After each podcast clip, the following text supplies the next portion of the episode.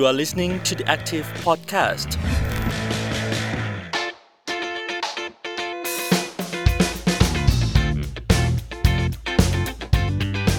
สวัสดีคุณผู้ฟังที่ติดตามอยู่ทางเพจ The Active นะครับ วันนี้อยู่กับรายการเพศสุภาพ กับผมการรุ่งโรจน์สมบูรณ์เก่านะครับ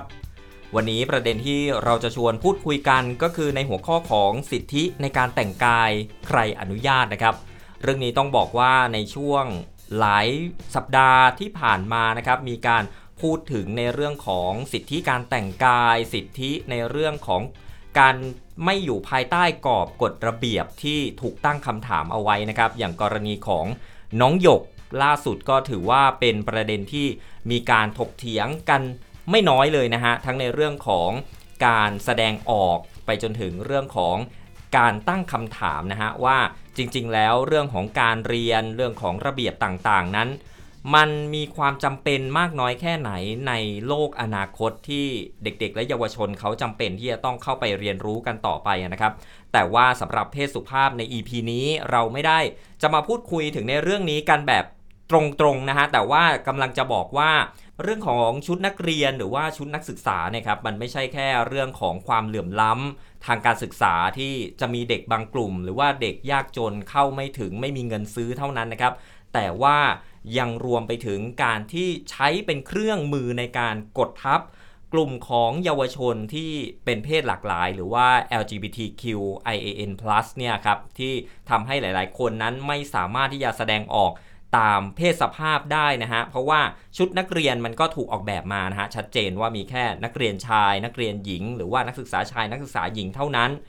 วันนี้นะฮะเราก็เลยจะมาชวนคุยในประเด็นนี้กันนะครับ กับน้องจิรพัฒน์ตรงจิตรักษาหรือว่าน้องชมพิงค์นะครับ เป็นอดีตนิสิตข้ามเพศจุฬาซึ่งถือว่าเคยมีส่วนสำคัญในการผลักดันเรื่องของการแต่งกายตามเพศสภาพในรั้วมหาวิทยาลัยและปัจจุบันก็ยังผลักดันกันอย่างต่อเนื่องนะฮะ เพื่อที่จะให้น้องๆรุ่นต่อไป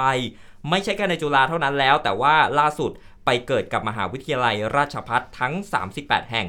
ที่อนุญาตให้บัณฑิตแต่งกายตามเพศสภาพด้วยชุดครุยวิทยาฐานะ เข้ารับพระราชทานปริญญาบัตรได้ วันนี้อยู่กับน้องเจรพัฒน์ตรงจิตรักษาหรือว่าน้องชมพิงค์นะครับ สวัสดีครับ สวัสดีค่ะ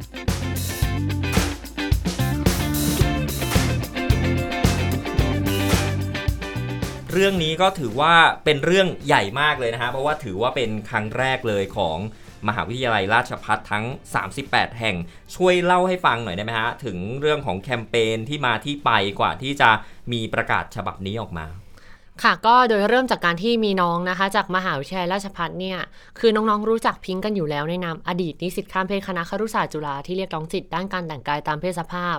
น้องๆก็เลยมีการสอบถามมาค่ะว่ามหาวิทยาลัยราชภัฏ สวนสุนันทาพระนคร แล้วก็บ้านสมเด็จเนี่ยยังแต่งกายตามเพศสภาพเข้ารับพระราชทานปริญญาบัตรไม่ได้ครับพี่สามารถให้คำปรึกษาหรือคำแนะนำในการยื่นเรื่องต่อที่ไหนหรืออะไรยังไงไหมคะ เพราะว่า เอ่อตอนพิงค์โทรไปหาน้องๆอะค่ะ ก็คือน้องๆแจ้งว่ายังแต่งไม่ได้ทางเราก็เลยมีการโทรสอบถามกับทางมหาวิทยาลัยราชภัฏรวมถึงสถานที่บางที่อะค่ะถถึงกระทรวงหน่วยงานต่างๆ ว่าเออมันยังแต่งไม่ได้หรือเปล่าเพื่อเช็คช่วยอีกทีนึง แล้วเราก็มีการลงพื้นที่เพื่อพบกับน้องอืมๆแต่ละมหาวิทยาลัยเพื่อสอบถามกับน้องๆ แล้วก็ผลปรากฏออกมาตรงกัน ก็คือตอนแรกเจ้าหน้าที่แจ้งว่ายังไม่สามารถแต่งได้รวมถึงน้องๆด้วย ทีนี้อะค่ะเราก็เลยนั่งทำการบ้านเราคิดว่า เอ๊ะ เราจะทำยังไงดีนะ แต่ว่า พอหลังจากเราดูที่สามมหาวิทยาลัยนี้อะค่ะ เราก็เลยขยายผลต่อไปอีกว่า แล้วที่อื่นล่ะ ว่ายังไงบ้าง แต่ว่าพอเห็นเป็นที่อื่นเนี่ยบางที่ของราชพัฒนะคะ ก็จะมีที่ให้อนุญาตอยู่แล้วครับเป็นระเบียบออกมาตัวอย่างเช่น ราชพัฒนครราชสีมาหรือราชพัฒกำแพงเพชรแต่ว่าในมหาวิทยาลัยบางที่เนี่ยยังไม่มีออกมาเลย และประกอบกับก่อนหน้านี้อะค่ะ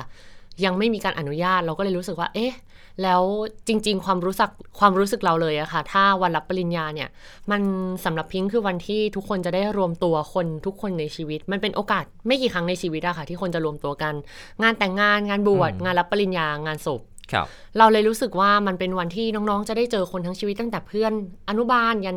ปริญญาตรีปริญญาโท ครอบครัว พ่อแม่พี่น้องวงศาคณาญาติต่างๆ รู้สึกว่ามันควรจะเป็นวันที่น้องมั่นใจและภูมิใจที่สุดของตนเอง แล้วมันเป็นวันของเขาที่เป็นวันของเขาจริงอืมๆเพราะฉะนั้นเขาควรจะมีสิทธิ์ที่จะได้แต่งกายตามเพศสภาพแล้วมั่นใจเวลาเขากล้าที่จะเดินออกมาอะไรอย่างเงี้ยค่ะครับหลังจากนั้นนะคะก็ การยื่นเรื่องบอกเลยค่อนข้างยาก เพราะว่าด้วยพระราชบัญญัติความเท่าเทียมระหว่างเพศพศ 2558 เนี่ยการยื่นเรื่องหรือยื่นเอกสาร ถ้าจะยื่นกับวลพหรือว่ายื่นกับหน่วยงานต่างๆ เนี่ยเอ่อจะต้องมีการระบุตัวตนคน ก็พูดกันตามตรงนะน้องๆ ไม่กล้าที่จะใส่ชื่อ หรือว่าน้องๆ ไม่กล้าที่จะมายื่นเอกสารกับเรา หรือแสดงตัวตนให้รู้ว่าตัวเองอยากเรียกร้องสิทธิ์ตรงนี้ครับทางพิงก็เลยบอกโอเคงั้นเดี๋ยวทางพิงเนี่ยเป็นผู้ประสานงานคณะบัณฑิตข้ามเบสของราชพัฒให้ หลังจากนั้นนะคะ พิงก็เลยได้ยื่นเอกสารไป 3 ที่แรกก็คือราชพัฒสวนสุนันทา ราชพัฒพระนคร แล้วก็ราชพัฒบ้านสมเด็จค่ะ ซึ่งหลังจากการยื่นเสร็จเนี่ยเราก็รู้สึก เรารู้สึกว่า เอ๊ะ แล้วทำไมแค่สามมหาวิทยาลัยนี้ล่ะ ที่ครับอื่นมันก็ยังไม่ได้เหมือนกัน แล้วในเมื่อเออสามอันเนี้ยน้องๆอะไม่ได้ไม่ได้มาเป็นเคสเองอย่างเงี้ยเพราะฉะนั้นถ้าเรายื่นแล้ว เราผลักดันทีเดียวไปทั้งประเทศดีกว่า เพราะมันก็ยังมีน้องๆอีกหลายคนที่เดือดร้อน ซึ่งน้องๆบางคนอาจจะรู้จักเราหรือไม่รู้จักเรา เพราะฉะนั้นทุกคนควรจะได้รับสิทธิ์เท่ากัน ก็เลยเอ่อ ดำเนินเรื่องไปยื่นเอกสารที่ที่ประชุมอธิการบดีมหาวิทยาลัยราชภัฏพอยื่นเสร็จอะค่ะเขาก็เลยแจ้งว่าโอเคงั้น เท่ากับว่าสถานที่ต่อไปที่เรายื่นเนี่ยคือพนะประธานคณะกรรมการดำเนินดำเนินงานจัดงานพิธีพระราชทานปริญญาบัตรของราชภัฏประธานที่ประชุมอธิการบดีมหาวิทยาลัยราชภัฏแล้วก็เอ่ออธิการบดีมหาวิทยาลัยราชภัฏทั้ง 38 แห่งครับพอเราได้ยื่นไปทั้ง 3 ที่นี้เสร็จอะค่ะ ก็จะมีบางที่นะคะที่ตอบกลับมาแล้วตอบกลับมาว่า เออ อาจจะต้องรอคำปรึกษาจากทางกระทรวงอุดมศึกษาก่อน ทางประธานที่ประชุม ประธานคณะกรรมการจัดงานเนี้ยเราก็เลยเลือกที่จะส่งเอกสารเนี่ยไปทุกที่ที่ที่ที่จดหมายหรือใดๆเอ่ยถึงมา เพื่อให้สุดท้ายอะค่ะสรุปยอดรวมมาได้ว่า ใครที่จะต้องเป็นคนตัดสินใจ ก็เลยพอเรายื่นยื่นเรื่องไปทั้งหมดเนี่ยก็เลยเกิดการประชุมขึ้นที่มหาวิทยาลัยราชภัฏค่ะ โดยที่ว่าผลการพิจารณาเนี่ยทางดรสว่างโทรแจ้งกับเรากลับมาว่าได้นำเรื่องเข้าปรึกษาหารือกับที่ประชุมแล้ว ซึ่งที่ประชุมเนี่ยมีความเห็นชอบที่จะพิจารณาในปีนี้นะคะ ในปีนี้เป็นการพิจารณาอนุโลมเปิดโอกาส โดยการอนุโลมให้บัณฑิตแต่งกายตามเพศสภาพไปได้ก่อนครับซึ่งปีหน้าอาจจะมีแนวทางใหม่อืมในการแก้ไขระเบียบข้อบังคับในการแต่งกายค่ะครับซึ่งพอเป็นอย่างนี้ยค่ะ ก็เลยดีใจแทนน้องๆ แล้วก็แต่ว่าในส่วนนี้ก็จะอาจจะมีส่วนหนึ่งที่ว่าทางเราเนี่ยจะอาจจะต้องมีส่วนร่วมในการช่วยๆประชาสัมพันธ์เพื่อให้ถึงน้องๆราชภัฏทั้งหมด38 แห่งรวมถึงมหาวิทยาลัยสวนดุสิตด้วยนั่นเองค่ะ อันนี้รวมระยะเวลาที่ที่เรารับฟังเรื่องราวจากน้องๆ จนถึงวันที่ผลการประชุมออกมาเนี่ยใช้เวลานานแค่ไหนฮะโอ้ยจำได้ไหมใช้เวลาเกือบเกือบครึ่งปีค่ะ เพราะว่าอย่างแรกเลยเนี่ยหลังจากเราได้รับทราบเรื่องจากน้องปุ๊บเนี่ยเราต้องทำการบ้านก่อน เราต้องทำการบ้านว่าในอดีตที่ผ่านมามีเคสร้องเรียนอะไรบ้าง มีเกิดเหตุการณ์อะไรขึ้นมาก่อน แล้วความเป็นไปได้ที่จะเคสจะประสบผลสำเร็จเอ่อ ผลกระทบที่จะถึงตัวน้องๆ อันนี้คือสิ่งที่เราต้องทำการบ้านครับเราต้องคุยกับทางเครือข่ายภาคประชาสังคมเครือข่ายหลายๆ คนก่อน ไหนจะเรื่องการที่จะต้องไปพูดคุยประชุมและปรึกษากับทางอาจารย์ต่างๆอะค่ะก็ก็เลยค่อนข้างใช้ระยะเวลาที่ค่อนข้างนานประกอบกับการยื่นเอกสารต้องยอมรับเลยค่ะว่า แต่ละที่ค่อนข้างที่จะไกลแล้วด้วยครับเรื่องนี้อะค่ะ เราทำด้วยตัวเราคนเดียวเลย แล้วตั้งใจที่จะช่วยเหลือน้องด้วยตัวเรา มันก็เลยทำให้เราอาจจะเสียเวลาไปกับการเดินทาง การพิมพ์เอกสาร การตรวจสอบเอกสารด้วยความเป็นราชการด้วยใช่ไหมคะ ก็การใช้ระยะเวลาในการเอ่อส่งหนังสืออะไรอย่างเงี้ยก็อาจจะมีระยะเวลานิดนึง ก็เลยอาจจะค่อนข้างใช้ระยะเวลาเกือบครึ่งปีปีหนึ่งเหมือนกันค่ะครับ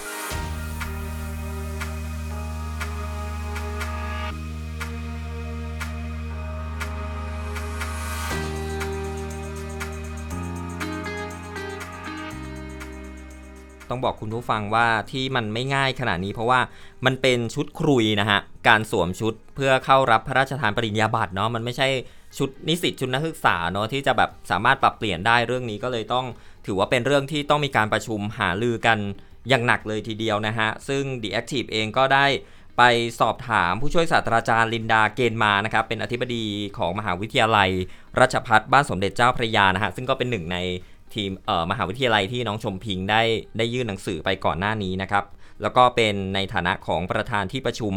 อธิการบดีมหาวิทยาลัยราชพัฒด้วยนะครับ ก็บอกเลยนะฮะว่ากรณีนี้ถือว่าเป็นนิมิตหมายที่ดีนะครับ จากการหารือในที่ประชุมเนี่ยก็พบว่าไม่มีการมีใครที่จะเห็นแย้งนะครับ เพื่อที่จะให้บัณฑิตนั้น สามารถที่จะเลือกแต่งกายได้ตามความประสงค์ของตัวเองนะครับ ซึ่ง แต่ละมหาวิทยาลัยเนี่ยอาจจำเป็นที่จะต้องเอากลับไปปรับเปลี่ยนหรือว่าอนุโลมตามข้อบังคับการแต่งกายของบัณฑิต เพื่อที่จะให้เป็นการภายในนะครับ แต่ว่าจากการหารือกันในเรื่องนี้ ไม่มีใครโต้แย้งนะครับยืนยันว่าระเบียบนี้จะเริ่มใช้ในปีการศึกษา 2566 นี้ทันทีเลยนะฮะแต่ว่าก็ยังมีกติกามีเงื่อนไขอยู่นะฮะอาจจะ เกริ่นเล็ก ๆ น้อยๆนะฮะว่าสำหรับบัณฑิตที่มีความประสงค์จะแต่งกายตามเพศสภาพ ด้วยชุดครุยวิทยาฐานะในการเข้ารับพระราชทานปริญญาบัตรนะฮะจะต้องดำเนินการดังนี้นะฮะหนึ่งก็คือการติดต่อกองพัฒนาการนักศึกษาของมหาวิทยาลัยราชภัฏด้วยตัวเอง 2 ก็คือการยื่นเอกสารแสดงความจำนงขอแต่งกายตามเพศสภาพ และนำบัตรประชาชนไปด้วยเพื่อที่จะยืนยันตัวตนในการส่งเอกสาร ขอให้บัณฑิตนั้นสอบถามกับทางมหาวิทยาลัยด้วยตนเอง เนื่องจากแต่ละมหาวิทยาลัยนั้นอาจมีระยะเวลา และกำหนดการยื่นเอกสารที่แตกต่างกัน และเรื่องสุดท้ายก็คือบัณฑิตที่เคยแจ้งความประสงค์ ไม่เข้ารับพระราชทานปริญญาบัตรหรือไม่ได้ขึ้นทะเบียนหากปัจจุบันบัณฑิตเปลี่ยนใจ ประสงค์จะเข้าร่วมพระราชทานปริญญาบัตรขอให้บัณฑิตติดต่อมหาวิทยาลัย เพื่อสอบถามและดำเนินการต่อไป ดูเหมือนมีขั้นตอนเยอะเหมือนกันนะฮะน้องชมพิงอะตอนนี้กำลังประสานไปทางอาจารย์อยู่ค่ะว่ามันพบปัญหาที่เกิดขึ้นเลยคือ น้องๆ แจ้งจบ แจ้งรับขึ้นทะเบียนเนี่ยตั้งแต่วันที่ตัวเองจบครับทีนี้อะค่ะ ตัวระเบียบเนี้ยเออไม่ได้เรียกว่าตัวระเบียบด้วยค่ะ เป็นการอนุโลอมนุโลมตัวการอนุโลมเนี้ยมันเพิ่งออกมาใหม่ครับเพราะฉะนั้นนะคะถ้าน้องๆ แล้วบางที่นะคะที่พิมพ์ไปสอบถามมาตอนเนี้ยที่ที่มันเกิดปัญหาขึ้นเลยคือ บางที่ตอนเนี้ยน้องๆไม่สามารถที่จะยื่น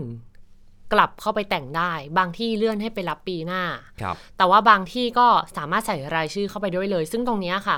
อาจจะพิงพิงฝาก ปัญหาไปถึงไปถึงทางผู้ใหญ่แล้วว่า ประกาศตัวนี้ออกมาใหม่เนี่ยมันก็ทำให้น้องๆเนี่ยมีความที่จะอยากเข้าไปรับพระราชทานปริญญาบัตรเหมือนเพื่อนครับๆเพราะว่าก่อนหน้านี้น้องๆเนี่ยจะเข้าใจกันว่าต้องแต่งกายตามเพศกำเนิดเข้ารับพระราชทานปริญญาบัตรน้องๆก็เลยบอกว่าอะงั้นไม่เข้ารับดีกว่า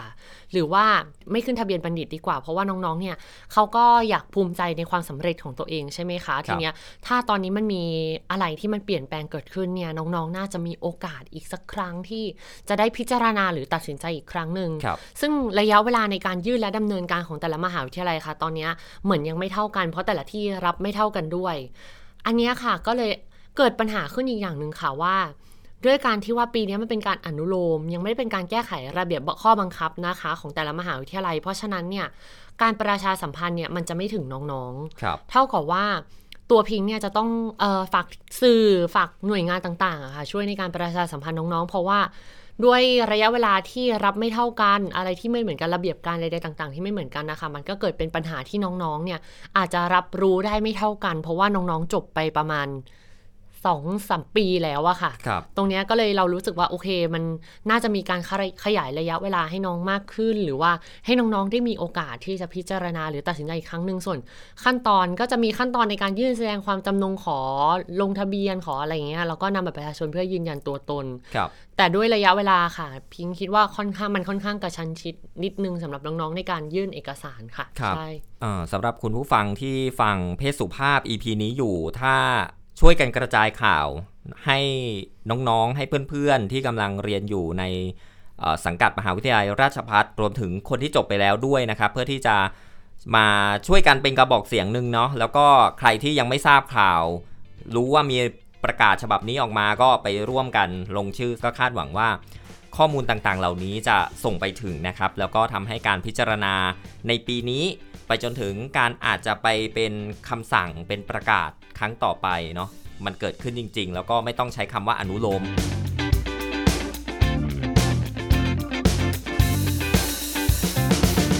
ที่น้องชมพิงบอกว่า มีคนที่ยังไม่ได้จบ แต่ว่าเหมือนรอให้ระเบียบให้ประกาศฉบับนี้ออกมามีความชัดเจนก่อน มันมีเยอะไหมฮะน้องชมพิงที่แบบว่า ฉันจะไม่ยอมรับพระราชทานปริญญาบัตรจนกว่า ฉันจะได้สวมชุดคุย ตามเพศสภาพของตัวเองมีเยอะไหมโอ้ถ้าปีนี้ถ้าปีนี้กล้าพูดเลยนะคะว่าน้องๆที่จบปี 63 64 ตอนเนี้ยเยอะมาก คือเขาเยอะรอมากเลยที่เหรอเป็นปัญหาค่ะ เพราะว่า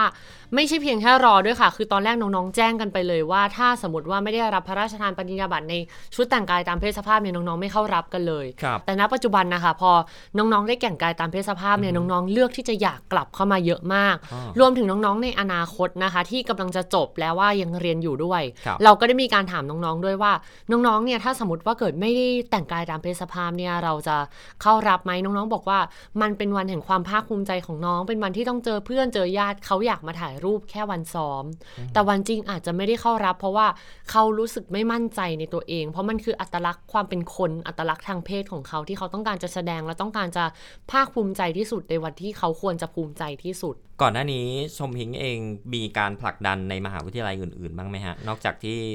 ราชพัฒ มีผักดันในมหาวิทยาลัยของออมหาวิทยาลัยศรีนครินทรวิโรธค่ะ ก็คือส่วนมากแล้วก็มีบางมหาวิทยาลัยนะคะ จะเป็นว่าน้องๆเข้ามาปรึกษาเรา แต่ว่าเราเป็นคนกลางในการส่งต่อให้กับคนอื่นค่ะ ครับอันนี้ชวนคุณผู้ฟังมาฟังตัวเลขของมหาวิทยาลัย แล้วก็แนวทางปฏิบัติที่อนุญาตหน่อยนะฮะคร่าวๆตอนนี้เนี่ยถ้าเอาเรื่องของเครื่องแต่งกาย เครื่องแบบให้ตรงตามเพศวิถีเนี่ยมีอย่างน้อย 14 แห่งด้วยกันนะฮะ คร่าวๆเนี่ยมีจุฬามีธรรมศาสตร์ มีมหาวิทยาลัยเนศวรมีมหิดลนะครับ มีวิทยาลัยสงขลานคริน ศิลปากร มสว เทคโนโลยีพระจอมเกล้า เจ้าคุณทหารราชกระบัง มบุรพานะครับ วิทยาลัยขอนแก่น มหาวิทยาลัยเชียงใหม่ มหาวิทยาลัยพะเยา มหาวิทยาลัยวลัยลักษณ์ แล้วก็มหาวิทยาลัยทักษิณนะครับ อันนี้ต้องขออภัยจริงๆ ถ้าเกิดว่าบอกไม่หมดไม่ครบนะฮะ เพราะว่าอันนี้เราพยายามรวบรวมมานะครับ ส่วนกรณีของชุดครุยตามเพศสภาพนั้นก็ จะมีทั้งแบบที่ออกประกาศชัดเจนนะครับ แล้วก็อัตโนมัติเลยเนี่ยประมาณ 7 แห่งนะครับ ส่วนอีก 6 แห่ง รวมมหาวิทยาลัยราชภัฏล่าสุดด้วยเนี่ยรวมแล้วเป็น 6 แห่งนะครับ ที่ยังต้องยื่นคำร้องแล้วก็ขอเป็นกรณีกรณีไปนะฮะ อันนี้อันนี้ข้อมูลนี้ถูกต้องไหมฮะน้องชมพิงเออถ้าราชพัฒปีนี้นะคะ เท่าที่ตอนแรกพิงได้รับการแจ้งมาคือ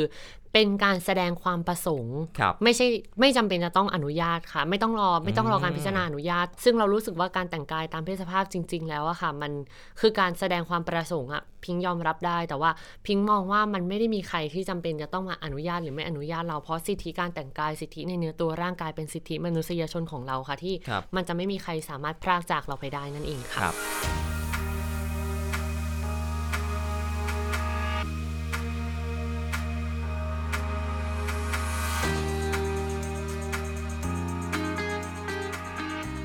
ทีนี้ถ้าย้อนกลับไปเรื่องการต่อสู้ของน้องชมพิงเอง ตอนนั้นเราก็ไปทำข่าวด้วยกันเนอะตอนนี้ไปยื่นหนังสือไปถึงมหาวิทยาลัยเนาะไปที่คณะกรรมการวรพด้วย เห็นเลยว่าน้องชมพิงเป็นคนหนึ่งที่ลุกขึ้นมาปกป้องสิทธิ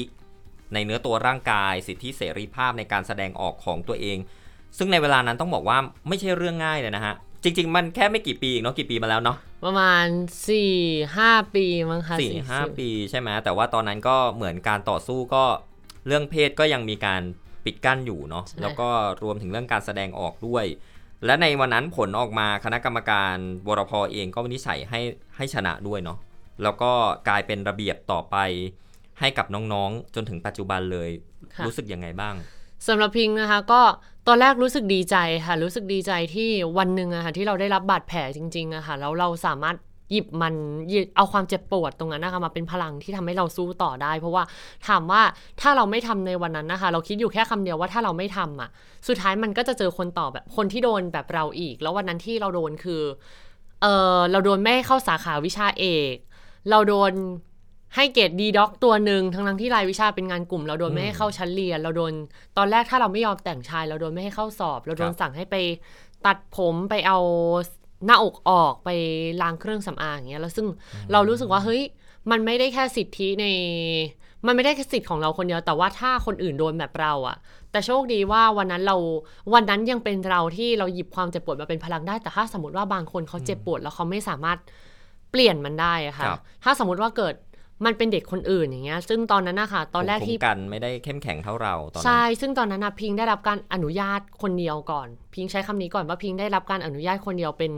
เอ่อกรณีพิเศษก่อน เพราะว่าในฐานะคนทำเรื่องแต่ว่าครับหลังจากนั้นนะคะเราก็เลยเลือกที่ว่าเฮ้ยสิ่งที่เราโดนอะเรารู้สึกว่ามันไม่แฟร์มันไม่แฟร์กับตัวเรา เราก็เลยเลือกที่จะผลักดันเรื่องนี้ให้มันกลายเป็นระเบียบ ก็ก็จะมีน้องๆเดินมาขอบคุณเราแล้วบอกว่าครับเออพี่ขอบคุณนะที่พี่เป็นแบบเป็นตัวอย่างของคนที่ยื่นเรื่องเรื่องเนี้ยแล้วขอบคุณที่ พี่แบบทำเพื่อน้องๆจริงๆ เพราะน้องๆ บางคนก็จะรู้ว่าเอ้ยจริง ๆ แล้วอะคือเราพ้นมาแล้วครับแต่ว่าเรายังเลือกที่จะไปทำเรื่องต่อ ซึ่งน้องๆ บอกว่ามันค่อนข้างเสี่ยงอืมแล้วน้องๆ ก็ไม่กล้าทำกัน เพราะน้องๆ กังวลถึงความเสี่ยงที่จะเกิดขึ้นด้วยอย่างเงี้ยค่ะ เพราะก่อนหน้านี้จุฬาเป็นการอนุโลมอืมแล้วค่อยขยับเรื่องจากของอนุโลมมาเป็นอนุญาตครับแล้วมันทำให้สิ่งหนึ่งที่ทำให้พิงเห็นที่ที่พิงเห็นเห็นและดีใจอย่างหนึ่งเลยคือ หลังจากเรื่องของเราเสร็จเนี่ยมันไม่ใช่แค่มหาวิทยาลัยของของเรา ไม่ใช่แค่จุฬาแล้วแต่มันตีแผ่ออกไปมหาวิทยาลัยอื่นๆครับเพื่อเป็นต้นแบบของมหาวิทยาลัยอื่น ๆ ในการที่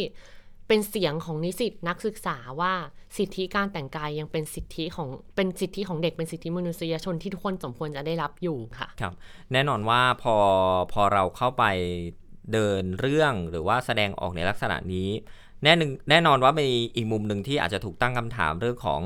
เออจริง ๆ แล้วเราพยายามที่จะไป ลบล้างหรือว่าไปแก้ไขกฎระเบียบที่มันมีอยู่เดิมแล้วหรือเปล่า หลาย ๆ คนเขาก็ทนใส่กันมาได้เนาะเรียนอย่างน้อยก็ 4 ปีเนี่ยเดี๋ยวก็จบแล้วอดทนฝึกวินัยไปหน่อยไม่ได้หรออะไรเงี้ยทำไมต้องมาแบบขอเรียกร้องอะไรขนาดนี้ น้องชมพิงมองไงกับเรื่อง การแต่งกายที่มันไม่ตรงกับเพศสภาพมันมันมันสร้างบาดแผลสร้างความทุกข์อะไรให้กับเรา 4 ปีในรั้วมหาวิทยาลัยขนาดไหน ถ้าเลือกได้ตอนนั้นนะคะ เราคงอยากจะเป็นผู้เด็กผู้หญิงคนหนึ่งที่เข้าไปในมหาวิทยาลัยเพื่อไปเรียนครับแต่ว่าเราไม่รู้ด้วยกฎระเบียบต่างๆเนี่ยที่เราไม่รู้จริงๆว่ามันแต่งกายตามเพศสภาพไม่ได้ พอเราเข้าไปเสร็จเนี่ยเราเข้าไปปุ๊บเราโดนสั่งให้ไปยื่นเอกสารเราโดนสั่งให้ไปทำเนี่ยซึ่งเราตอนแรกเราก็ตกใจเหมือนกันว่าเอ๊ะเราทำผิดอะไรวะ ถึงขั้นที่คือมีบางคนอะอาจารย์หรือว่ามีบางคนเนี่ยเคยเคยพูดกับเราคำหนึ่งว่าเธอแต่งหน้าแต่งตัวก็แค่เพื่อพวกก็แค่เพื่อเรื่องเซ็กส์อืมซึ่งเรารู้สึกว่าเฮ้ย ไม่ใช่หรือเปล่าเขาบอกแต่งหน้าเพื่อเซ็กส์เพื่อความครับสวยงามเราบอกไม่ใช่นะมันคือสุขภาพกายสุขภาพใจสุขภาพทางสังคมของเราครับคือเรารู้สึกว่าอย่างหนึ่งอะค่ะ สังคมไทยเนี่ยเอ่อเคยชินกับคำว่าระบบทวิเพศ ก็คือบางคนเนี่ยเขาก็กลุ่ม LGBT อะค่ะ เรา เรารู้สึกว่ากลุ่มความหลากหลายทางเพศของเราเนี่ย เคยชินและเชยชินกับการถูกริดรอนสิทธิ์จนครับเป็นเรื่องปกติ จนเรานั่งตั้งคำถามกันว่าทำไมพวกมึงไม่ทน แต่จริง ๆ แล้ว เราต้องตั้งคำถามวันนี้เราต้องมองย้อนกลับไปแล้วว่าทำไมเราต้องทนอืมถ้า ทุกคนทนทนทนโดยไม่มีการเรียกร้องสิทธิ์ตั้งแต่แรกวันนี้สมรสเท่าเทียมก็ไม่เกิดครับวันนี้ความหลากหลายทางเพศก็ไม่เกิด วันนี้ความรุนแรงในครอบครัวของกลุ่มผู้มีความหลากหลายทางเพศยังเป็นเรื่องปกติ แต่ถามจริง ๆ ว่าเราอะค่ะ เราต้องเลือกที่จะทำทุกอย่างเพื่อ normalize ว่าความหลากหลายทางเพศวันนี้มันคือเรื่องปกติ เราต้องเลือกที่จะแสดงพลังออกมาบ้างว่าอันนี้คือปกติ เราถามคำเดียวว่าถ้าเด็กคนหนึงเป็นกระเทยแล้วได้ A เพราะเพราะเป็นกระเทยอะมันแฟร์กับเขาเหรออมแล้วเราจำเป็นที่จะบอกว่า เธอ F ก็ได้นี่ เธอโดนตัดผมก็ได้นี่ ครับแต่นี่มันตัวฉันนี่ อันนี้คือสิ่งที่เราจะตอบกลับไปว่า ถ้าเกิดวันหนึ่งใครที่โดนอะไรที่ไม่แฟร์อะค่ะ เราไม่ควรจะชินกับคำว่าไม่แฟร์แล้วอย่างวันนี้อะค่ะ การเดินเรื่องของพิงค์ทุกอย่างอะอย่างหนึ่งที่พิงค์แสดงให้ทุกคนเห็นค่อนข้างชัด คือพิงค์จบแล้วเนาะแต่พิงค์เลือกที่จะใส่ชุดนิสิตไปกับน้อง ครับ อย่างตอนที่ชมพิงค์เป็นนิสิตอยู่เนี่ย ในจังหวะนั้นเนี่ยเราเราเคยเจอเรื่องราวอะไรบ้างที่เรารู้สึกว่าโห มันไม่ใช่แค่เรื่องการแต่งกายแล้วนะ แต่ว่าเราถูกกดทับ เพราะว่าเราเราเราพยายามที่จะแสดงตามเพศสภาพของเราแล้วเรารู้สึกว่าในช่วงจังหวะนั้นเนี่ยบุคลากรครูต่างๆ หรือว่าโรงเรียนมันเป็นพื้นที่ปลอดภัยแล้วก็ปกป้องเราจากเหตุการณ์นั้นไหม พิงเคยไปดีเบตพักการเมืองพักหนึ่งเขาพูดกับพิงค์คำเดียวว่าเออถ้าพวกน้องเข้ามาแบบ passive อะพวกพี่ก็โอเคนะ แต่พอพวกน้องแบบ aggressive อะอืมต้องมานั่งเรียกร้องสิทธิ์อะไรอะทำไมไม่มาคุยกันดีๆ พิงพูดเลยค่ะ พิงเป็นเด็กคนหนึ่งที่เดินเข้าไปคุยดีครับๆเป็นเด็กคนหนึ่งที่เดินเข้าไปร้องไห้ แล้วบอกว่าฉันแค่อยากเป็นของฉันแบบเนี้ย ฉันแค่อยากใส่ชุดผู้หญิงอะแต่สิ่งที่เราเจอก่อนที่เราจะยื่นเรื่องอะค่ะ ไม่ว่าจะเป็นการไม่ให้เข้าเอก ซึ่งพิงสมัครไปกี่วิชาก็ไม่รู้ไม่ได้เข้าเรียนมาประมาณปีกว่า เราก็ไม่ได้เรียนมาประมาณปีเกือบสองปี เราโดนไม่ให้เข้าเอกเขาให้เหตุผลไหม เขาให้เหตุผลแค่ว่ามันจะยากถ้าเราต้องไปฝึกสอนแล้วโรงเรียนไม่รับเรา เขาจะต้องเป็นภาระของเขาในการที่เขาจะต้องไปหาโรงเรียนให้เราครับ ซึ่งเราถามคำเดียวว่าเอ๊ะสุดท้ายแล้วโรงเรียนมันก็ไม่ไม่โอเคกับ LGBT จริงๆเราไม่โอเคกับความหลากหลายทางเพศจริงๆหรออะเราโดนไล่ออกจากเอก เราโดนไม่ให้เข้าเอกเอยหนึ่งสองเราโดนประจานการชั้นเรียง คลิปเสียงที่เคยมีออกมาค่ะ พิงโดนด่ากลางชั้นเรียน ซึ่งเรานั่งอยู่ใต้โต๊ะ ถามคำเดียวค่ะว่าบางคนนะคะ มองเราแล้วสงสาร แต่บางคนมองเราอะ่ะ มันไม่ได้ทุกคนที่ที่จะโอเคกับกลุ่มความหลากหลายทางเพศบางคนเขาก็ยิ้มครับ หรือแม้กระทั่งการที่เราโดนสั่งเพิกถอนใบอนุญาตให้แต่งกายตามเพศสภาพอะค่ะ เราบอกว่าจริง ๆ หลาย ๆ อย่างอะค่ะ เราถอยเราเราเราถ้าถ้าเทียบแล้วตามทางเดินนะคะ เราถอยสุดแล้วจริง ๆ จนมาถึงวันที่เฮ้ยเราโดนยกเลิกเอกสาร แล้วเราโดนบังคับให้ไปตัดผมให้ไปเอานมออก อะไรอย่างเงี้ยค่ะ ซึ่งซึ่งเรารู้สึกว่าเฮ้ย เราเองเราก็ถอยจนจนสุดแล้วเหมือนกัน พิงก็เลยพูดกลับไปประโยคนึงว่ามันไม่ได้มีใครหรอกค่ะที่จะ aggressive มันไม่มีใครหรอกค่ะที่อยู่ดีอยากเดินออกไปแล้วจะด่า หรือเทียบเป็นกรณีน้องบางคนที่ น้องๆที่เรียกร้องสิทธิ์ด้านการแต่งกายอย่างหนึ่งที่ เราเห็นเลยคือ ถ้าเราเข้าใจของระบบมิติสังคมจริงๆอะค่ะ ถ้าพี่พูดกับคนคนนึงแล้ว เขาไม่ได้ฟังพี่พี่จะทำยังไง เราก็จะต้องใช้เสียงที่ดังขึ้น แรงขึ้น ใช่ เราต้องใช้เสียงที่ดังขึ้นเพื่อให้เขาได้ยินหากเทียบแล้วอะค่ะ แต่ถ้าทุกคนเปิดใจกันจริง ๆ อย่างที่ใครพูดกัน ว่าทุกคนมีใจที่พร้อมจะรับฟังและทุกคนพื้นพื้นที่ที่จะปลอดภัยครับพิงเชื่อค่ะว่าเหตุการณ์บางอย่างมันก็จะไม่เกิดขึ้น ถ้าเราให้ความสำคัญกับเขามากพอแล้วให้คุณค่าเสียงเขาเท่ากับเสียงเรา ถ้าเราจำได้ว่าอ่านอย่างเรื่องที่บอกว่าถูกให้ไปไปตัดนมให้ไม่ให้เรียนไม่อะไรเงี้ย คนที่เราคิดว่าจะเป็นที่พึ่งได้ก็คืออาจารย์ที่ปรึกษาเนอะหรือว่าอาจารย์ที่เป็น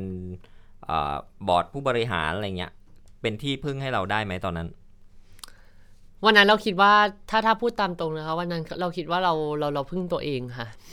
เราต้องยอมรับอย่างหนึ่งว่ามีบางองค์กรหรือบางหน่วยงานก็เสนอเข้ามาเหมือนกันว่า จะมา support จะมาช่วยน้องตรงนู้นตรงนั้นตรงนี้แต่ก็มี condition อะไรบางอย่างที่พิงมองว่าเฮ้ยสุดท้ายแล้วอะผลประโยชน์ของ เออมันมีมันมีการเสนอผลประโยชน์ใดๆต่าง ๆ ขึ้นมาหรือว่าแม้กระทั่งเสนอผลประโยชน์ให้กับองค์กรเงี้ยเรารู้สึกว่าเฮ้ยวันนี้จริง ๆ แล้วอะค่ะ การทำเรื่องเรื่องหนึ่งอะน้องๆก็จะตกเหวกันอยู่ละอืมเดือนนี้มันจะเดือนสิงหาและครับเออมันจะใกล้ มันจะใกล้กับสิงหาที่น้องจะรับปริญญา เราควรเห็นประโยชน์เด็กเป็นที่ตั้งก่อนผลประโยชน์ของที่ใดที่อื่นเป็นที่ตั้ง มันเลยเป็นเหตุผลที่ทำให้พิงค์ตัดสินใจมาทำเรื่องนี้ด้วยตัวของพิงค์เองคนเดียว แล้วถามว่าโรงเรียนมหาวิทยาลัยเป็นพื้นที่ปลอดภัยไหม เราอยากให้ ทุกคนมองอย่างหนึ่งอะค่ะว่า มันจะเป็นพื้นที่ปลอดภัยได้ยังไงในเมื่อ คนที่เราโดนจำกัดเนี่ยคนที่จำกัดเราอยู่เนี่ยเป็นระดับหัวหัวระดับต้นๆอย่างเงี้ยครัค่ะบเพราะฉะนั้นอะไม่ว่าใครก็ตามอะพอเป็นระบบอาวุโสการนับถือ ผู้ใหญ่ของผู้ใหญ่การนับสื่อ คนนี้เป็นอาจารย์ของอาจารย์อีกทีหนึ่งอย่างเงี้ยค่ะการการที่เขาจะมาช่วยเหลือเราหรือเยียวยาเราเนี่ยมันมันเป็นไปได้ยากด้วยระบบอาวุโส ซึ่งเราก็เข้าใจเขาแต่ในอีกขณะหนึ่งเราก็อยากให้ทางโรงเรียนและมหาวิทยาลัยเนี่ยเข้าใจเรา และเป็นพื้นที่ปลอดภัยให้กับนิสิตนักศึกษาในการที่ให้เขาได้มีเสียงแล้วเป็นพื้นที่ปลอดภัยของของเขาบ้างอะค่ะ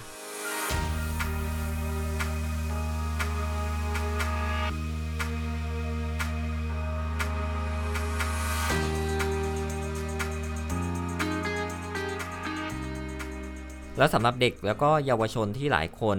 ตอนนี้ โดยเฉพาะเยาวชนที่เป็น LGBT ด้วยเนี่ยที่น้องชมพิงค์บอกว่าเหมือนกำลังยืนอยู่ขอบเหวแล้วเนี่ย อยากจะบอกอะไรน้องๆ ที่ตอนนี้กำลังยืนอยู่ปากเหว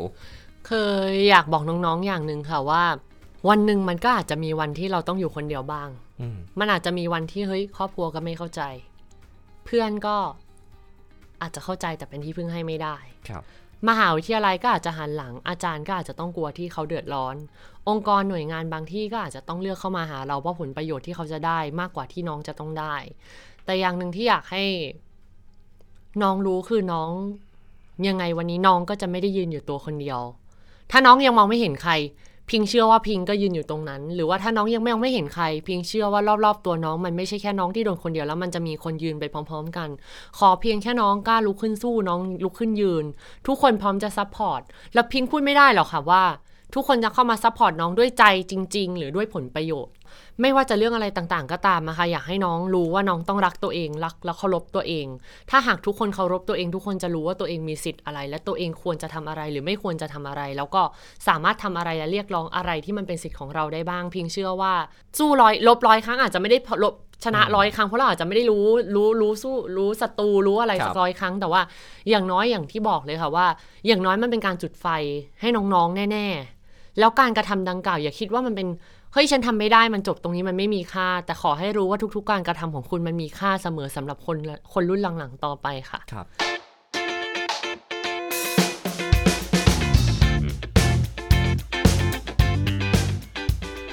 ทีนี้เห็นว่าเราไม่ได้ยื่นแค่มหาวิทยาลัยเนอะก่อนหน้านี้มันมีประเด็นอื่นด้วยที่เราก็พยายามไปหาพักการเมือง พยายามไปหาแม้กระทั่งของทางกทมเอง เราคาดหวังอะไรกับกับรัฐบาลชุดใหม่บ้างที่จะเข้ามาในเรื่องของการขจัดการเลือกปฏิบัติด้วยเรื่องของเพศสภาพเนี่ยทั้งในเรื่องของการแต่งกาย ของเยาวชนในรั้วโรงเรียน ความรุนแรงในครอบครัวของเยาวชน LGBT หรือแม้กระทั่งการเติบโตในหน้าที่ตำแหน่งอาชีพการงานบทบาทต่างๆ ของ LGBT ในบ้านเรากับรัฐบาลใหม่เราคาดหวังอะไรบ้างฮะเราไม่ได้คาดหวังแค่กับรัฐบาลใหม่นะคะอืมมันไม่ได้แปลว่าเราจะต้องโยนทุกอย่างไปที่รัฐบาลใหม่ รัฐบาลเก่าและรัฐบาลใหม่ ทุกคนไม่ว่าจะเป็นฝ่ายค้านฝ่ายรัฐบาลมีสิทธิ์ที่จะช่วยเหลือน้องๆ พิงว่าเสียงของทุกพักเสียงของทุกคนคือพลัง มันคือพลังที่อย่างหนึ่งที่ทำให้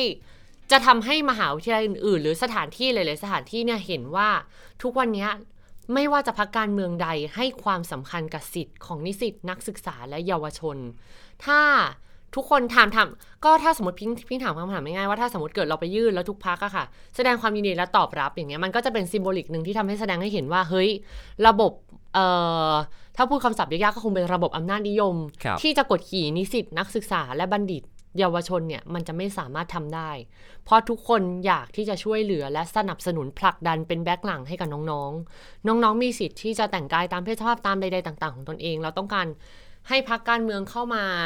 โอบรับและโอบอุ้มน้องๆ กลุ่มนี้ว่า เฮ้ย พวกคุณไม่ได้ยืนอยู่ ถ้าวันหนึ่งคุณพร้อมที่จะลุก พวกผมพร้อมที่จะ support คุณครับถ้าวันหนึ่งคุณอยากจะเดิน มันมีเพื่อนเดินกับคุณ อันเนี้ยคือเป้าประสงค์ที่เรารู้สึกว่าเราอยากให้พักการเมือง แล้วมันก็ไม่ใช่แค่พักการเมือง เราต้องการให้สื่อต่างๆ หรืออะไรต่างๆเนี้ยมันมันเห็นค่ะว่าสุดท้ายแล้ววันเนี้ยประเทศไทยพร้อมแล้วสำหรับการที่ให้สิทธิ์นิสิตนักศึกษาบัณฑิตและเยาวชน เราไม่ได้มองเยาวชนเป็นแค่เด็ก แต่เรามองว่าเยาวชนคือมนุษย์คือคนที่ทุกที่มีความต้องการ ในการแสดงออกอัตลักษณ์ทางเพศ อัตลักษณ์ทางความคิดอัตลักษณ์ความเป็นคนที่มันเหมือนกันครับทีนี้ท้ายที่สุดนอกจากเรื่องของแคมเปญเรื่องของชุดนักศึกษาชุดครุยแล้ว หลังจากนี้มีแคมเปญอะไรที่ชมพิงเตรียมเดินเพื่อที่จะต่อสู้เป็นกระบอกเสียงให้กับน้องๆบ้างฮะจริงๆก็ณปัจจุบันนะคะก็มีประมาณ3แคมสี่สามแคมเปญเยแล้วอะอยู่นะ สี่ละกันคือโอ้มันสี่หลาย ๆ ด้านด้วยก็คืออ่ามีอะไรบ้างณปัจจุบันนะคะปัญหาที่เกิดขึ้นในด้านสุขภาวะทางเพศของเด็กเนี่ยคือเด็กๆอะค่ะ กลุ่มสาวข้ามเพศ หรือว่ากลุ่ม transgender เนี่ยไม่ค่อยรู้เกี่ยวกับเรื่องยาฮอร์โมน ส่วนมากจะฟังจากรุ่นพี่ ครับ ส่วนฟังจากรุ่นพี่รุ่นพี่ก็จะเออยิ่งกินยิ่งสวย ยิ่งกินยิ่งจึง้งแต่ในความเป็นจริงอะค่ะ ยิ่งกินตับยิ่งพังค่ะ กินเยอะฉี่ออกมาหมดครับ ซึ่งน้องๆไม่รู้น้องๆก็ทานกันตามรุ่นพี่ตามคำบอกเล่าตามตำนานละมุนนีใช่ยิ่งกินยิ่งละมุนนียิ่งกินหลายยี่ห้อยิ่งปัง แต่ว่าจริง ๆ แล้วอะค่ะ เรารู้สึกว่าอันเนี้ยเป็นสิ่งที่เราต้องคุยกับน้องๆ เราต้องอบรมกับน้องๆ แล้วก็เรื่องการใช้ถุงยางอนามัย ถุงยางอนามัยเรารู้สึกว่าเด็กๆเรียนรู้กันจริงในวิชาสุขศึกษา แต่เป็นการเรียนรู้แบบเล่นกับเพื่อน หรือว่าแม้กระทั่ง ที่เด็กๆนะปัจจุบันยังไม่รู้จากการลงพื้นที่ของพิงเลยคือการใช้ยา PrEP และยา PEP อืมบางครั้ง เซ็กส์ก็เกิดขึ้นโดยที่เราไม่ตั้งใจ หรือบางครั้งเซ็กส์ก็เกิดโดยการวางแผนเซ็กส์ถ้าสมมติยา PrEP คือยาป้องกันการติดเชื้อก่อนการมีเพศสัมพันธ์เนี่ยน้องๆสามารถทานได้ถ้าปกติเรามีพฤติกรรมการเปลี่ยนคู่นอน แต่ PEP เนี่ยสมมติเกิดหากเราโดนข่มขืน ตัวเป๊ปเนี่ยสามารถทานได้เพื่อป้องกันเชื้อถุงยาง HIV แตกใช่สมมติถุงยางแตกเราสามารถทานเป๊ปได้ ซึ่งน้องๆยังไม่เข้าไม่ถึงยาพวกนี้ แล้วน้องๆก็ค่อนข้างจะกังวลด้วย ว่าเฮ้ยถ้าเราเข้าไปรับอย่างเงี้ยมันจะกลายเป็นแบบเราดูสัมสอนหรือเปล่าอืมเราดู มีค่าใช้จ่ายไหมเท่าไหร่ใช่ใช่ซึ่งเรารู้สึกว่าหนึ่งเลย เราจะมีการอบรมแล้วสองเลยอะค่ะ เราจะให้คลินิกนะคะเข้าไปแจกจ่ายยาเพล็บในสถานศึกษาในรั้วมหาวิทยาลัย เพื่อที่เขาจะสามารถเข้าถึงได้ยาได้มากขึ้นแล้ว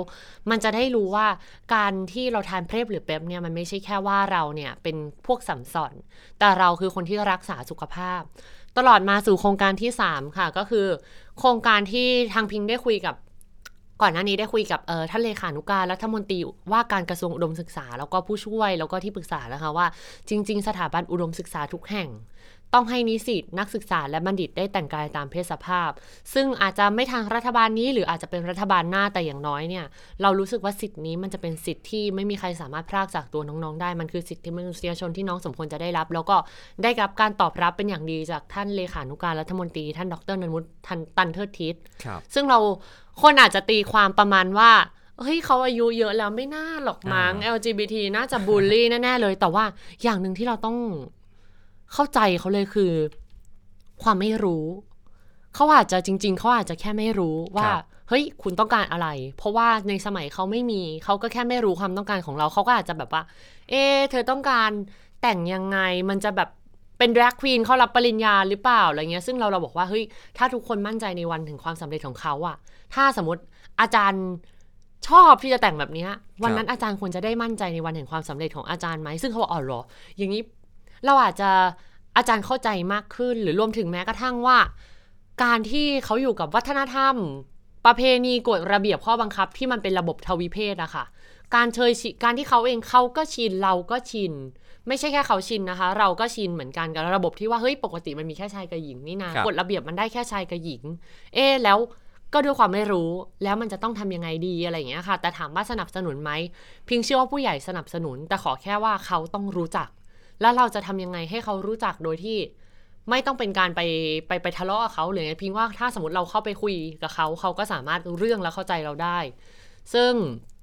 ก็มาสู่โครงการที่ 4 เหมือนกันค่ะ ขยายผลมาจากสถาบันอุดมศึกษาเรามองว่า ณปัจจุบันนะคะที่ทำงานบางที่หรือว่าเออบริษัทบางบริษัทเนี่ยครับเขาบอกว่าเฮ้ย ผมเปิดรับนะ ในกลุ่ม LGBT เนี่ยผมชอบมีกลุ่มความหลากหลายโควต้าทางเพศเนี่ยผมชอบ transgender เนี่ยมี gender quota อ่าอยู่ ผมโอเคนะ ถ้าคุณจะเข้ามาสมัครงานกับผมแล้วผมรับคุณเข้าทำงานนะ แต่ว่า สาวข้ามเพศตัดผมได้ไหมอืมสาวข้ามเพศใส่กางเกงได้ไหมครับ เอ่อ trans man หรือผู้ชายหรือทอมอย่างเงี้ยค่ะ ใส่กางใส่กระโปรงได้หรือเปล่า ซึ่งเรารู้สึกว่า สุดท้ายแล้วอะค่ะโลโก้ที่ขึ้นว่าเป็นสีรุง้งครับหรือว่าเรนโบว์วัชชิ่งต่างๆอะค่ะมันไม่ได้ช่วยอะไรเลย ถ้าสุดท้ายคุณบอกว่าคุณเปิดรับ แต่คุณไม่ได้เปิดใจ แล้วกฎระเบียบของคุณก็ยังเป็นแบบระบบทวิเพศระบบเดิมที่มันไม่ได้อบอุ้มและสอดรับกับความหลากหลายทางเพศของสังคมณปัจจุบันค่ะอืมก็อันเนี้ยค่ะเลยเป็นประมาณ 4 โครงการที่คิด planning ว่าจะทำไว้ในอนาคตค่ะครับเป็นโครงการใหญ่แล้วก็ไม่น่าจะได้ใช้เวลาน้อยๆ ด้วยนะฮะก็ต้องเอาใจช่วยน้องชมพิงค์มาก ๆเลยนะครับเพื่อที่จะ แก้ปัญหานะครับ แม้ว่าตอนนี้เราจะก้าวข้ามสู่เดือนพรายไปแล้วนะฮะ แต่ว่าการต่อสู้มันไม่ได้จบเนอะอย่างที่หลายคนบอกว่าเป็น LGBT ประเทศไทยไม่เคยง่ายเนาะมันมีหลายเรื่องมีหลายโจทย์ที่จะต้องแก้ไขไปเรื่อยๆ อย่างเรื่องของสมรสเท่าเทียมเราเห็นความก้าวหน้าเนอะเรื่องของพรบรับรองอัตลักษณ์ทางเพศอ่ามันอาจจะมีความก้าวหน้ามากขึ้น แต่หลังจากนี้ต้องจับตาเรื่องอะไรอีกไหมฮะ อาจจะขอเพิ่มอีกหนึ่งโครงการแล้วกันค่ะ คือณปัจจุบันจากการที่พิงได้ลงพื้นที่ไปเจอน้องๆกลุ่มทานกลุ่มสาวข้ามเพศปัญหาที่พิงเจอปัญหาหลักเลยคือ ถ้าเรานับ 10 คนนะคะของกลุ่มความหลากหลายทางเพศ 9 คนเคยเจอความรุนแรงในครอบครัว แล้ว 8 คนเนี่ยปัจจุบันไม่ได้อยู่กับที่บ้านหรือโดนไล่ออกจากบ้าน ซึ่งเรารู้สึกว่าเฮ้ยมันเป็นปัญหาสำคัญที่เราจะต้องร่วมมือกับหน่วยงานภาครัฐ และหน่วยงานต่างๆ ในการช่วยเหลือน้องๆ แล้ว เพราะว่าถ้าเราเทียบว่าผู้ชายคือผู้หญิงคืออนาคตของชาติ ความหลากหลายทางเพศก็คืออนาคตเช่นกันครับเรามักจะพูดว่า เฮ้ย กลุ่ม LGBT เนี่ยคือความครีเอทีฟคือความสร้างสรรค์คือคนดีและคนเก่งครับแต่ทุกคนคือคนสร้างสรรค์ทุกคนคือคนดีทุกคนคือคนเก่งเท่ากันหมด เพราะฉะนั้นถ้าเราเห็นในฐานะที่เป็นอนาคตของชาติด้วยกัน เราก็ควรรักษาน้องๆ และเยียวยาน้องๆด้วยกัน เพราะว่า เอ่อพิงรู้สึกว่าสถาบันการศึกษาหลายๆที่อะค่ะ ตอนนี้มันมีแบบเรียนหลักสูตร SOGIE gender identify gender identity ละครับมันถูกควรนำมาใช้งานเพื่อสอนให้คนรุ่นหลังรู้ รวมถึงการพัฒนาครูผู้สอนด้วยว่า เขาต้องตระหนักรู้แล้วต้องเข้าใจถึงความหลากหลายทางเพศ เพราะในบางปัจจุบันนะคะปัญหาที่เกิดขึ้นในภายในครอบครัวเนี่ยก็จะเกิดขึ้นจากการที่ว่าประชุมผู้ปกครองปุ๊บครูจะเดินไปบอกเลยอืมลูกคุณพ่อมีพฤติกรรมเบี่ยงเบนทางเพศครับแต่เชื่อไหมคะเด็กบางคนน่ะ เราพูดว่าทุกทุกการคำเอามันมีราคาที่ต้องจ่ายดีกว่า แต่ถ้าเด็กคนนั้นยังไม่พร้อมยังจะไม่จ่ายพร้ออะมเขายังไม่ได้สะสมเงินสะสมอะไรมากพอ หรือสะสมความพร้อมในใจเขามากพอ เขาควรมีสิทธิ์ได้เลือกบอกครอบครัวในวันที่เขาพร้อมที่จะพูดเขาพร้อมที่จะบอก เราอยากทำให้มันเป็นโครงการที่เฮ้ยถ้าวันหนึ่งเด็กจะคำมั่งเอาอะค่ะ มันไม่ควรจะมีราคาที่เด็กจะต้องจ่ายครับเพราะมันคือเรื่องปกติความหลากหลายทางเพศมันคือ มนุษย์มันคือเรื่องปกติจริง ๆ โดยที่ทุกคนควร support ทุกคนไม่ได้ support ในฐานะที่เขาเป็นคนพิเศษ แต่ support ในฐานะที่เขาเป็นคนครับเหมือนวันที่คุณพ่อคุณแม่รู้ว่ามีลูกแล้วดีใจอะค่ะอืมโดยที่ยังไม่รู้ด้วยซ้ำว่าว่าเป็นเพศอะไร หรือจะแสอันดนั้งนออกแบบไหนในตอนใช่โตมันจึงอยากให้มีการตั้งคำถามกลับไปว่าวันหนึ่งอะค่ะอยากให้ทุกคนเนี่ยกลับไปทบทวน หรือมีการอบรมที่ทบทวนว่า วันนั้นคุณรู้สึกอย่างไรแล้ววันนี้ คุณรู้สึกอย่างไร แล้ววันนี้สุดท้ายแล้ววันนี้คุณรักลูกที่เพศของลูก หรือคุณรักลูกที่ตัวลูกคุณครับ น่าจะต้องติดตามกันต่อไปหลายโครงการค่อนข้าง น่าสนใจแล้วก็เป็นโครงการที่ค่อนข้าง ต้องใช้ระยะเวลาแล้วก็อาศัยความร่วมมือจากหลายภาคส่วนเลยทีเดียว เชื่อว่ามันจะต้องเกิดขึ้นเป็นสเต็ปต่อไปหลังจากนี้ เราไม่ควรที่จะทำให้เยาวชนที่เกิดมาพร้อมกับเพศสภาพที่เขาต้องการเนี่ยจะต้องไปเผชิญ ด่านที่ 1 ด่านที่ 2 ซึ่งมันเยอะกว่าเด็กที่ตรงตามเพศกำเนิด ผ่านด่านของการต้องใส่ชุดนักเรียนที่บังคับให้ใส่แล้ว ต้องไปผ่านด่านบอกพ่อแม่ ผ่านด่านที่ 3 ไปผ่านด่านสมัครงานอีกมหาวิทยาลัยอีก มันด่านมันเยอะเหลือเกิน มันเยอะกว่าเด็กชายหญิงทั่วไป เราไม่ควรจะทำให้เด็กๆต้องเผชิญหรือว่ามีเงื่อนไขมีกฎกติกาที่มากน้อยไม่เท่ากันนะฮะ เด็กทุกคนไม่ว่าจะเกิดมาเป็นเพศอะไรก็ ควรที่จะได้รับการสนับสนุนตามการใช้ชีวิตความสุขของพวกเขานะครับ แล้วก็เชื่อว่าเรื่องของการแต่งกาย การใส่ชุดนักเรียนชุดนักศึกษาตามเพศสภาพ ก็ถือว่าเป็นส่วนหนึ่งในการที่จะเป็นจุดเริ่มต้น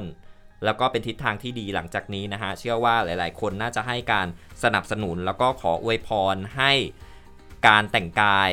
การสวมชุดครุยเพื่อเข้ารับพระราชทานปริญญาบัตรของมหาวิทยาลัยราชภัฏ รวมถึงมหาวิทยาลัยอื่นๆ หลังจากนี้ออกมาเป็นประกาศที่ชัดเจนนะไม่ใช่การอนุโลมอีกต่อไปนะครับ วันนี้ขอบคุณน้องชมพิงค์มากนะครับที่มาพูดคุยกันสำหรับวันนี้หมดเวลาของเพศสุภาพใน EP นี้แล้วนะครับ อย่าลืมนะครับเรื่องเพศเรื่องความสัมพันธ์ที่ใครว่ารับ เราจะขยับมาคุยกันในที่แจ้ง ด้วยหลักการและเหตุผล บนพื้นฐานให้สังคมเข้าใจความแตกต่างและรับฟังกันมากขึ้นสำหรับ EP นี้ลาไปก่อนสวัสดีครับ